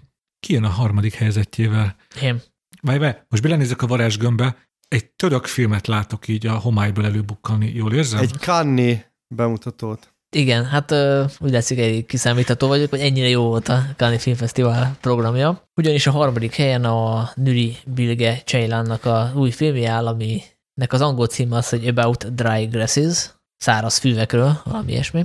A török címét nem tudom, és ez egy laza 197 perces film, szóval... Ami mondjuk Cseylantól nem meglepő. Igen, meg az sem meglepő, hogy Anatóliába játszódik, mert ez a film is ott játszódik, egy ilyen kis faluba, ahová a főszereplő tanárt vezérelték pár éve, és már nagyon unja, ő amúgy rajztanár, és szeretne innen kiszabadulni, tehát hogy neki ez a közeg nem annyira jön be. Őt ismerjük meg, illetve azokat a karaktereket, akik, akik benne vannak még az életében, például a lakótársát, aki erről a helyről származik, és ő azért sokkal elkötelezettebb a, a tanítás mellett, illetve van egy nő is, ő is ö, tanár, és ö, ilyen szerelmi háromszögszerűség alakul ki köztük, plusz van egy ilyen kvázi mitúszál, de az nincs annyira kibontva, mert az egyik kislány elég, elég szoros kapcsolatba kerül a, a tanárral, úgy tűnik, mint hogyha talán ő lenne a kedvenc, és akkor ajándékokat visz neki, tehát hogy ennél komolyabb látszólag nem történik, tehát a, a sztori szerint, de hogy ennek ellenére a tanár bepanaszolódik, úgyhogy ezekre a vádakkal kell szembenéznie, plusz ugye van ez a szerelmi háromszög, ahogy mondtam, és az egész történet ugye idézőjelezhető, mert hogy konkrét történet nincsen, tehát hogy belepillantunk ennek a, az iskolának, meg ennek a, a férfinak az életébe egy három órán keresztül, de klasszikus értelme vett cselekmény nincs, tehát egy ilyen, ez egy ilyen hangulatfestő film, ahol egyébként azért vannak komoly ilyen tematikai elemek, például az, hogy ugye elmenni, vagy maradni, vagy hogy hogyan lehet együttműködni mondjuk ezzel a kormányzattal, aki azt az iskolai rendszert szervezi, és ez nyíltan amúgy nincs kimondva, de hogy ahogy a nő meg a férfi vitatkozik, mert hogy van egy vacsoranyát, ahol 20 percen keresztül ilyen mély filozófiai vitát folytatnak arról, hogy mi a etikai, morális kötelességei tanárnak, szóval ott ezek az ügyek szóba kerülnek, tehát adott esetben ezt a filmet mondjuk Magyarországról is ugyanolyan jól lehet érteni, meg át, átérezni ezeket a, ezeket a kérdésfelvetéseket, hogy, hogy hogyan lehet egy ilyen, egy ilyen rendszerben élni, és hogy mi, mi, mi számít kollaborációnak, vagy mi a helyes magatartás, hogy elmenni, ott maradni az iskolába, ahol kirendeltek. Szóval az a meglepő ezzel a filmmel kapcsolatban, hogy 197 perc, de egyáltalán nem unalmas. És én nem vagyok annyira otthon a Ceilán munkásságában, de nekem nem rémlik, hogy ő korábban is ennyire élesen politizáló, meg moralizáló filmeket készített volna, amik olyan modorban vannak elkészítve, mint a román új hullámnak, a új hullámnak bizonyos filmjei, mint például a, Dénes által listára föltett RM, RMN, mert hogy nagyon hasonló, hasonlóak ezek az epizódok, amikor a, amikor a szereplők vitatkoznak egymással.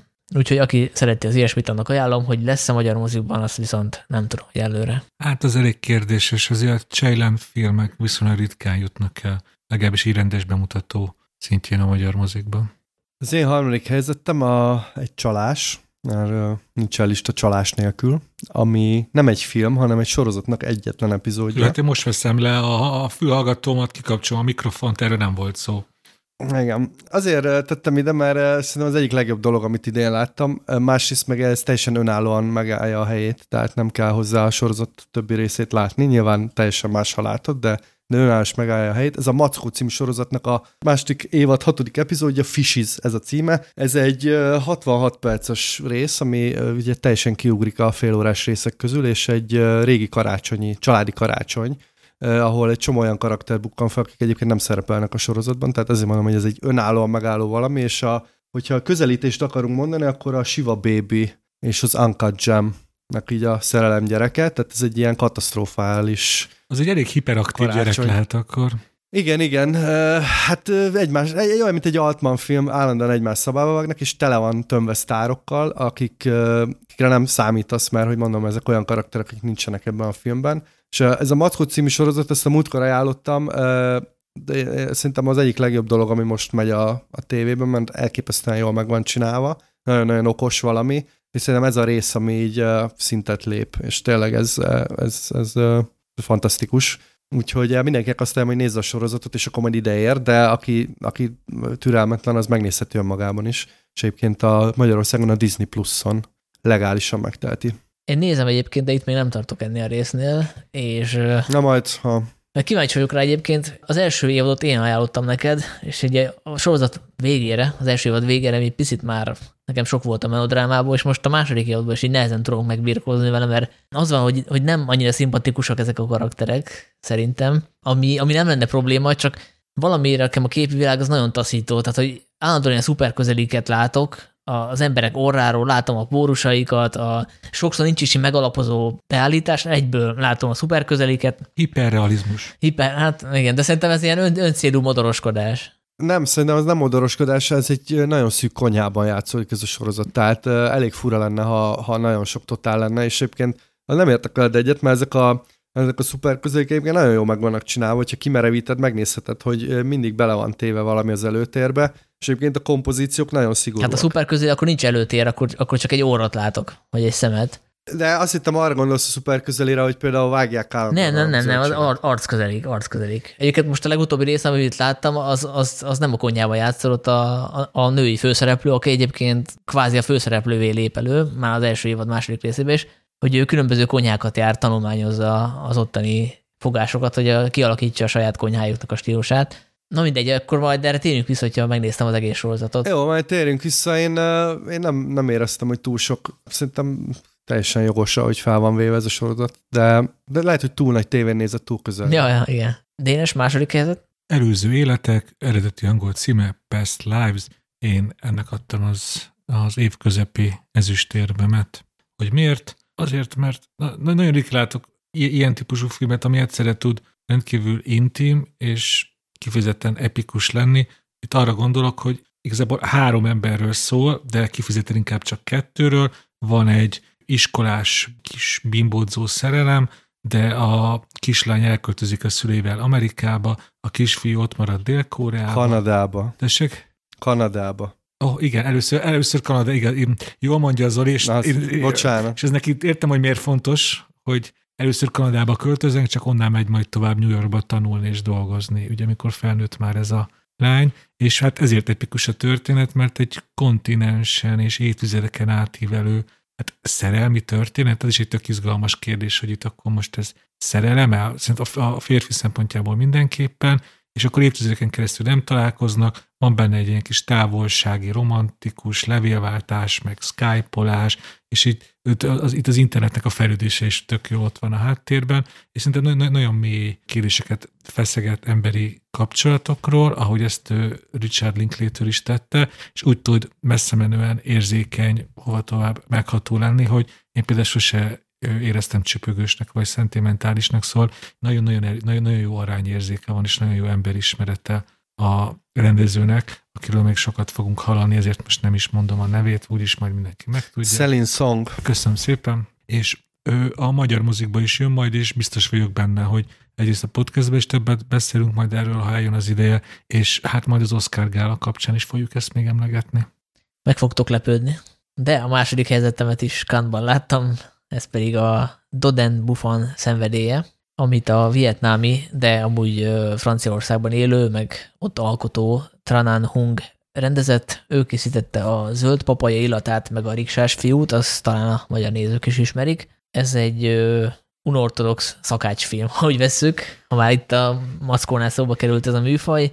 1885-ben játszódik, és a főszereplője egy ilyen híres gurmé, aki amúgy nem hivatásos szakács, csak szereti a barátait vendég, vendégül látni, és amúgy nagyon jó szakács, és mindig megvendégeli, megvendégeli őket, és neki van egy szakácsnője, a Juliette Binos által alakított Jean, és ők, ők ketten sürgődnek a konyhában, és ugye ahogy a, és ahogy a Wim Wenders filmjében azt nézhettük, hogy takarítják a vécét, itt is azt nézhetjük hosszú-hosszú perceken át, hogy főznek, ami nyilván kellemesebb, mint a WC takarítás. Hát attól függ, mit főznek. Hát nagyon zseniális dolgokat. Nyilván kutatták ezt a periódust, és olyan dolgokat főznek, meg sütnek, amit akkoriban csináltak. Tehát abban a szempontból az egy ilyen kultúrtörténeti érdekesség is, hogy olyan fogásokat látunk elkészülni, amiket manapság valószínűleg már nem csinálnak, vagy nem úgy csinálnak. Szóval akkor nem a bécsi szelet serceg ott a hát annál biolajom. Kicsit, igen, annál kicsit izgalmasabb.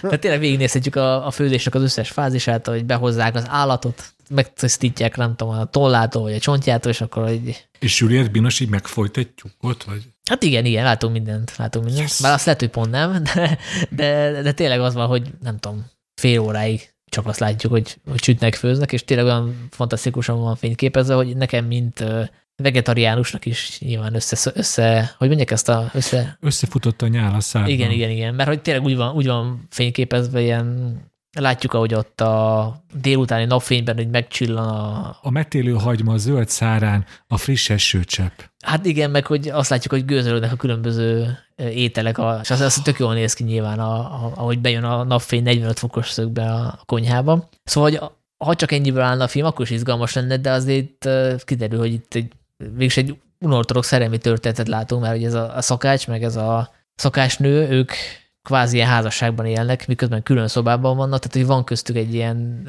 romantikus kapcsolat, amit ők így nem nagyon verbalizálnak, és akkor a, a nő részéről felmerül az az igény, hogy akkor ezt, ezt, ezt a kapcsolatot valahogy tisztázni kéne ennek a kapcsolatnak a természetét. És akkor ilyen idegesen hámozai répát, vagy vannak ilyen? Igazából ebben a filmben nincsenek nagy konfliktusok. Tehát ez is egy zen film ebben a szempontból. Tehát nincsenek nagy viták, nincs, nincsenek ilyen óriási dramaturgiai fordulatok. Akkor ez a Flux Gourmet Jarmus verziója? Hát igen, ebben, igen, igen csak ez, ebben nincsenek gusztustalan dolgok. Hát azért van. Ah, azért Jarmus, igen, igen, meg zen. De egyébként az jó, jó meghatározás, igen, igen, igen, igen. Úgyhogy ezt is meg tudjátok majd nézni a moziban, mert a cirkó ezt is behozza. Amúgy ilyenkor most egy most mindig elmondjuk, hogy milyen össze, meg télen, milyen filmek jönnek össze, meg télen. Mit fogunk mit csinálni össze, meg télen? Hát ezeket én szívesen újra nézem, és akkor tudok majd róla beszélni. Ja, amikor ezt pont nem láttam, szóval erre biztos be fogok ülni. De hogyha jól értem, erre csak teli hassal szabad beülni. Szerintem úgy is, hogy kicsit ilyes vagy, és akkor nagyon jól fog esni a vetítés után a, a Mekibe a hamburger. Most éppen igen, most, igen, most visszajött a békönös Big Mac, szerintem az tökéletes lesz ezután. Na, mi vigyetek egy párizsi szendvicset a moziba. Hát egyébként Dénes, ezeket majd megnézzük ősszel, és akkor ezekről fogunk beszélni a podcastbe bővebben, nem? Tehát, helyes, helyes. Engem eddig Sanyi meggyőzött ezekkel a meditatív cselekvésfilmekkel. Örülök. Akkor nálad mi a második? Az én második helyzetem az, aki az előző adásban figyelte a szomszédokos monológomat, azt hiszem tudja, hogy mi, mi fog itt történni. A A Fire című új Petzolt filmet rakom a második helyre, amit nagyon vártam, és nagyon nem csalódtam. Ugye, aki hallgatja ezt a podcastot, az tudja, hogy hát így a, hát nem tudom, szerintem mondhatjuk, hogy az ország egyes számú Petzolt rajongói ülnek itt, legalábbis Dénessel és Babos a kolléganőjével dolgoztunk egy szép Petzolt listán, a filmhunál lehet olvasni, szóval belástuk magunkat a rendező, a német rendező munkásságában, hát ugye Nina Hoss filmvilágos sapkát is kapott már, úgyhogy kvázi kötelező. Tehát nagyon vártam ezt a filmet, és nagyon nem csalódtam. Ez Petzoltnak a, hát így a, a, a, szerintem az első három-négy legjobb filmében benne van mindenképpen. A sztoriról annyit kell tudni, hogy ez papíron elvileg egy ilyen nyári vígjáték, egy ilyen uh, nyaralóba vonul vissza egy író egy barátjával, és ott lakik egy, egy nő, de azért így a háttérben közben ég az erdő, tehát van egy ilyen érdekes aktualitása a filmnek, és tényleg azt történik, hogy ez, a, ez, a, ez az írósrác ez nagyon komolyan veszi magát, és állítja, hogy nagyon kell dolgoznia, de soha nem dolgozik. Én azért nem nevettem olyan nagyon sokat, de, de tényleg vannak benne nagyon vicces dolgok.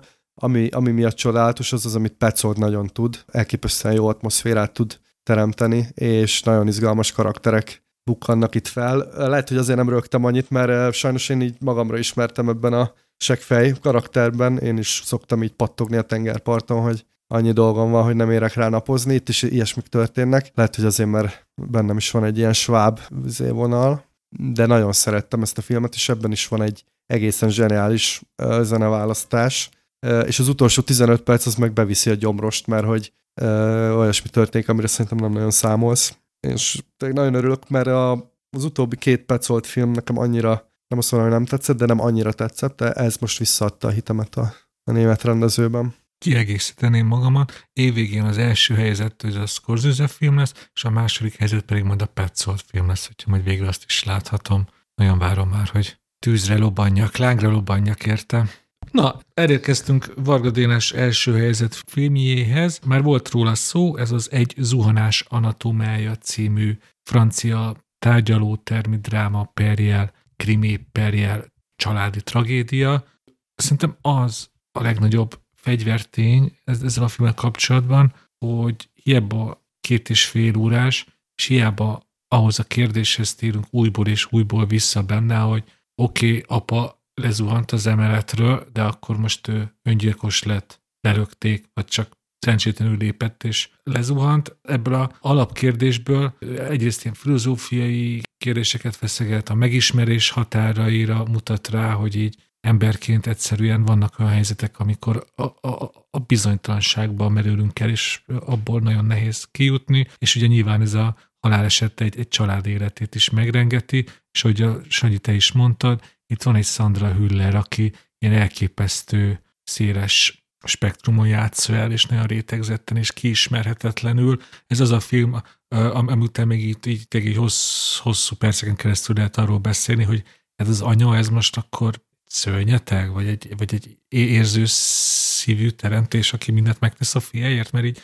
szóval nagyon, nagyon sok olvasata van, és pont ez a jó film, hogy olyan karaktereket mutat be, akiket nem lehet így egy ilyen rövid mondattal jellemezni, mert olyanok, mint az emberek a való életben, hogy ellentmondásokkal terülnek, félsületlenek, és ez, ez, ez egy fantasztikus a filmben, és amúgy tárgyaló termindrámaként is működik, és krimiként is, mert nyilván elmegy sokszor a fókusz erre, hogy akkor most mi történt az apával, de újból és újból egy újabb szemszögből térünk ehhez vissza, és az újabb újabb tudásmorzsákat kapunk, amiket nyilván nem lehet összeilleszteni, és akkor ez még inkább frusztrál, még inkább izgatottá tesz, még kíváncsivá tett. Ez egy mesteri módon megrendezett, és eljátszott, és kitalált, és megírt film. Én ezért tettem az első helyre, de mit mondtam, azért akkor csalódott lennék, hogyha majd 2023. decemberében vagy 2024. januárjában is ez lesz az első helyezettem. Erre is visszatértünk majd a bemutatják a moziban. Nálam az első helyzet óriási meglepetésre, egy Cannes-ban látott film, a Club Zero. Vagy Hoppá, most megleptél. A Club Zero, inkább így mondom. Ez nem üdítő? Igen, igen, egy ilyen uh, cukormentes, cukormentes üdítő. Egyébként a gasztronómiához köze van, mert hogy uh, ez egy ilyen bentlakásos iskolába játszódik, picit ilyen disztópikus hangulata van, ahogy fényképezve van, de amúgy szerintem ez a jelenbe játszódik, csak egy ilyen a miénknél kicsit stilizáltabb valóságban. Szóval ebben a iskolában, ahova az elit képviselőinek a gyerekei járnak, úgy gondolják, hogy van még hova fejlődniük, és fölvesznek egy ilyen egy új tanárt, aki a tudatos étkezés művészetére oktatja a gyerekeket. Őt a Mia Vasikovska játsz egyébként, és ez a Miss Novák, elkezdi oktatni gyerek, gyerekeket ilyen kis csoportokban, és olyan javaslatokkal áll elő, amik így elsőre kicsiben észszerűnek tűnnek, például, hogy egyenek kevesebbet, illetve egyenek lassabban, mert hogy akkor, akkor ugye könnyebb megemészteni a kaját, tehát egyenek táplálkozzanak tudatosabban, ebben nincs egyébként semmi kivetni való, de aztán kiderül, hogy neki azért vannak radikálisabb ötletei, például azt, hogy egyenek olyan keveset, hogy szinte már fényjel táplálkozzanak, és a gyerekek is kezdetben nyilván ellenkeznek, de utána annyira magukévá teszik ezt a, ezt a fajta fitness fasiszta szemléletet, hogy ők is e szerint élnek, és már a szüleikkel is emiatt kerülnek szembe. Mert hogy ők a, a maradi szülők, akik így csak így tömik magukba a kaját, és szembe velük ők azok, akik rendesen tudnak enni. Ami helyenként vicces, szatirikus, de számomra attól több ez a film annál, aminek így a felszínen tűnik, hogy ez a fitness fasizmus valójában behelyettesíthető másfajta ideológiára, tehát minden olyan ideológiára, ami, amit a jó szándék szül, és ami valós válaszokat akar adni valós problémákra, de aztán el, eltorzul, mert hogy a, akik alkalmazzák, azok, azok ilyen fundamentalista szemlélettel vészik. Tehát, hogy tehát ilyen szemellenzősen, és, és közben megy az ellenségkeresés, miközben ezt, a, ezt az ideológiát át akarják ültetni a gyakorlatba. Most szerintem a fényevés az sehogy se jó. Nem jó példa? Nem, hát ugye sehogy se jó, mert hogy a fényevés az önmagában a tök szélsőséges dolog. Hát jó, azt most nem mondtam, hogy ez történik a filmben, csak ja, ja, jó, ez, a végső, ez a végső. Kevesebb kalória az magában jó, tehát ez az bizonyított, hogy... Hát pont az a lényeg, hogy a, a, a szándék az igen, alapvetően igen, nemes. Igen. igen, igen. Szerintem ez egy tök, tök aktuális film, és így tök jól értelmezhető, meg vitatható. Ami nekem nagyon tetszett a filmben, hogy, hogy a hangulat az, az tényleg ez a nagyon szatirikus, nagyon vicces, de közben nincsen csak és kizárólag a, a nevetésre kihegyezve. Egyébként, a, aki látta a rendezőnek, a Jessica, az osztrák Jessica Hausnernek az előző filmét, a Boldogságvirágot, az nagyjából tudja, hogy, hogy mire számíthat. Ahhoz hasonlóan stilizált ez a film is. És hát ez egy megosztó film, tehát hogy én most az első helyre tettem, de nem nagyon ismerek a kritikus kollégák közt olyat, akikkel együtt voltam Kánban, akiknek ez hasonló módon tetszett volna, mert hogy van ebbe egy kis ilyen hidegség, hidegség, tehát hogy ezek, ezek a karakterekkel nehéz, nehéz mit kezdeni, nehéz velük azonosulni, nem nagyon van itt szerethető figura. Ezért is mondtam, hogy megleptél ezzel az első helyzettel. És hát nem véletlen, hogy egyelőre nincsen magyar forgalmazó. Lehet, hogy pont ezért, ezért nincs. Akkor az én első helyzetem egy olyan film, ami szerintem ritkán szokott olyan történni, valak, hogy, hogy azt érzed, mint hogy azt a filmet neked csinálták volna személyesen, és én nekem milyen élmény volt a Past Lives, amiről az előbb már Dénes beszélt második helyzetként. Tényleg úgy éreztem, mint hogy ezt a filmet külön nekem csinálta volna a rendezőnő, és nem azért, mert a... Igen, szóval Dénes itt pedzegetett, hogy ez szerelmi történet vagy nem, ez fel lehet fogni egy ilyen szerelmi háromszögként, ahol a szerelmi háromszög egyik ága egy ilyen mi lett volna, ha sztori. Ez is érdekes a filmben, szerintem sokkal érdekesebb az a téma, hogy ugye ez a Egyébként ez egy erősen önéletrajzi történet, és erősen önéletrajzi film, mert a rendezőnő is tizenéves korában vándorolt ki. Itt az van, hogy van, van egy élete, amit tizenévesen félbeszakít, és ez gyakorlatilag arról szól, hogy, hogy amikor ez a mi lett volna, ha életet találkozik egy, egy valódi élettel, és nekem ez nagyon tetszik ez a, ez a gondolat. Nyilván én érintve is vagyok, mint kivándorló, mert hogy ilyenkor tényleg ez, ezek felmerülnek benned, ezek a kérdések, és ez a film szerintem nagyon-nagyon szépen és nagyon finoman játszik ezekkel a, a, a, a gondolatokkal, úgyhogy nem tolja az arcodba. Én tartom, hogy ez az idei év uh, After Sanya. Nem azért, mert ez a két film annyira hasonlít egymásra, de, de ez is így most folyamatosan generálja, meg gyűjti maga köré a hype-ot és szerintem még egész messzire fog jutni, úgyhogy uh, majd ezt bemutatják Magyarországon, uh, és azt hiszem, hogy a Cinefesten lesz, ugye Dénes? A Cinefesten lesz, és a legutolsó információm szerint a bemutatóval várnak egészen évvégig, vagy akár januárig, és szerintem pont az Oscar miatt. Igen, már. igen, ez szerintem el fog jutni az Oscarig. A színészek is nagyon szuperek, de én egy forgatókönyv, erre legjobb eredeti forgatókönyv jelölést, azt így erősen látok, de egyébként a rendezés maga is szerintem nagyon erős, nagyon finoman vázolja fel ezeket a, az életeket, és a külön, nekem külön tetszik ebbe a filmbe, hogy ezek a figurák nem ilyen nyomorultak, vagy, vagy, vagy nincsen velük semmi baj igazából. Tehát, hogy mindenki jól érzi magát, és jól van. De a, a melodráma akkor tud ütni, amikor, amikor ilyen, ilyen karakterek vannak. Úgyhogy uh, majd térjünk erre a filmre vissza, beszéljünk róla. Mindenképp, én akarok erről egy nagy adást, igen. Szerintem uh, nagyon sok mindenen lehet agyalni ezzel a filmmel kapcsolatban. Én legalábbis elég sokat agyaltam utána rajta.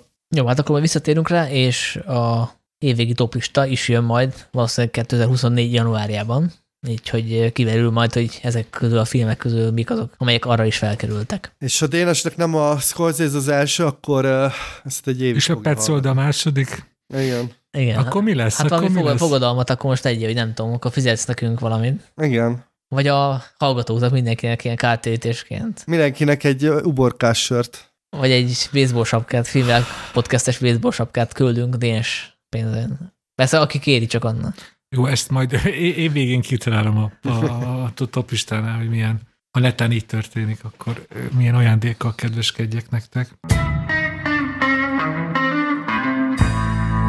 És akkor zárásként a szokásos kulturális ajánló.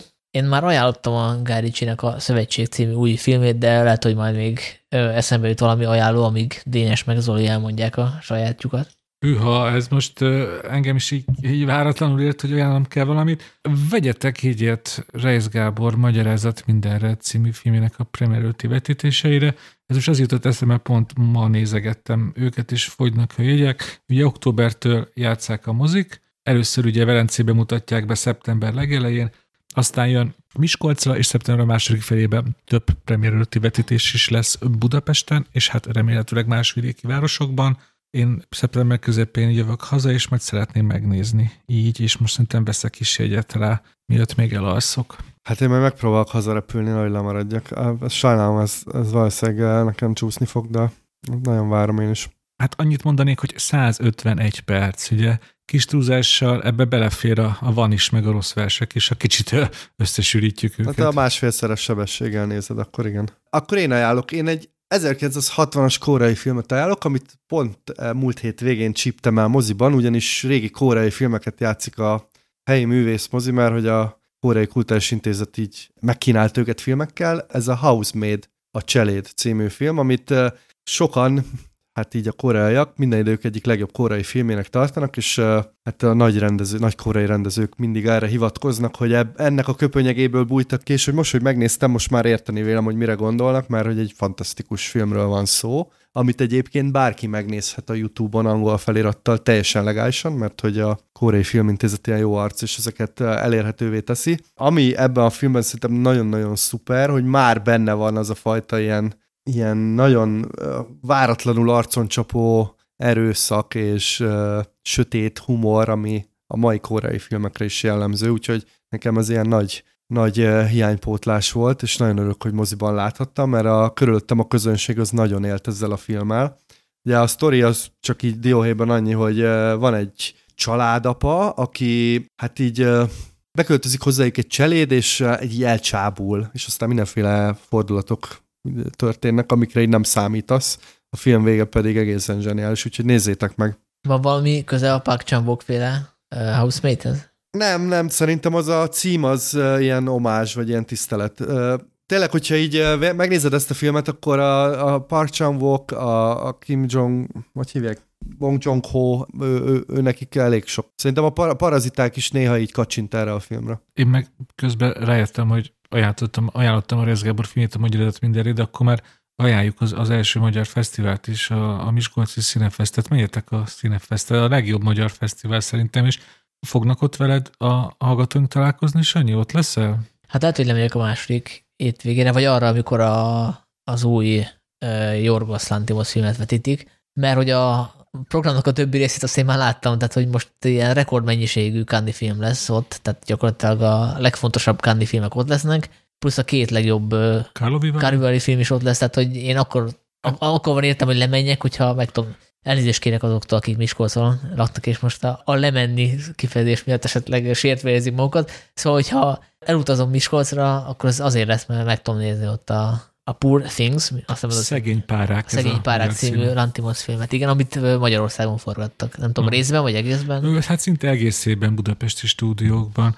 De amúgy igen, amit mondtál, ezért, ezért érdemes most tényleg, kivé, most tényleg nagyon elmenni Miskolcra, mert a legjobb Kárni Kalavivari filmek ott lesznek, és hát a Sanyival is lehet, Sanyit is lehet akkor spottolni. Na, igen. És akkor én is még egy bónusz ajánló, most más nem jutott eszembe, megnéztem, hogy mi az, amit most nézek mostanában, és uh, említettem a, az Üdövrexemben című sorozatot korábban, amit ajánlottam, aminek az egyik uh, főszereplője, a Rob McElhenney, és neki van egy szitkomja, amiről szerintem azért elég sokan hallottak, mert most már a 16. évadánál tart, szóval ez egy kisebb fajta rekord, hogy 2000 óta, 2005-ben kezdődött, és még most is megy. Ez a It's Always Sunny in Philadelphia, felhőtlen Philadelphia, ami arról szól, hogy van négy barát, ezek közül ketten testvérek, akik egy filadelfiai kocsmát visznek, és itt az a poén, hogy egy szitkomszerű felállást látunk, de nincs alárröhögés, mert hogy ezt így sokkal ilyen realistábban, sűrűbben veszik föl, és hogy a szereplők egyáltalán nem szerethetőek, tehát hogy rasszisták, bunkók, és ezen tudunk nevetni, hogy ők mindig megjárják, és hogy, hogy ők rasszisták, meg bunkók, meg, meg, meg szexisták, meg, meg idióták, de ugye ezt nem tudják magukról, és ez a, ez a nagyon vicces ebben. Ettől izgalmas ilyen tükör. Meg hát ugye az is tök jó, hogy a Danny DeVito csatlakozott a második vagy harmadik évadban, mert kiderült, hogy jó megy a sorozat igazából, ahhoz képest, hogy az elején nulla dollárból készült, de azért kéne egy húzó név, és a De Niro vállalta, hogy csatlakozik a társasághoz. Ő alakítja a testvérpának az apját, és gyakorlatilag teljesen, teljesen partiban van velük a, a, az őrültködésben. Ez a Disney Plus-on látható. Nekem izgalmas volt egyébként most újra kezdeni, mert én annak idején ezt töltöttem le a 2000-es években, és valamiért abba hagytam, mert hogy sok minden más néznivaló volt, és most ki kell derítenem, hogy pontosan hanyadik évadnál tartottam, és ez nem volt egyszerű, mert, mert nem emlékeztem, tehát előfordult, hogy megnéztem egy részt, és így a 18. percben jöttem rá, hogy opa, ezt én már láttam, mert egyébként ilyen 20 perces részek vannak, de most nagyjából sikerült belőlem, hogy kb. a tizedik évadnál hagytam abba, úgyhogy most onnan folytatom. Ami fontos, hogy ezt azért eredeti nyelven érdemes nézni, tehát a, a szinkron az még rátesz a, a prostóságára a sorozatnak, és nem jó értelemben. Egyébként a Charlie Day-t azt lehet, hogy többen ismerik, mert hogy ő az a, a stábból, a, aki így legjobban kinőtte magát, tehát ő nagyon sok ilyen mainstream hollywoodi komédiában szerepelt, és szerintem ő tényleg nagyon tehetséges. Úgyhogy ennyi.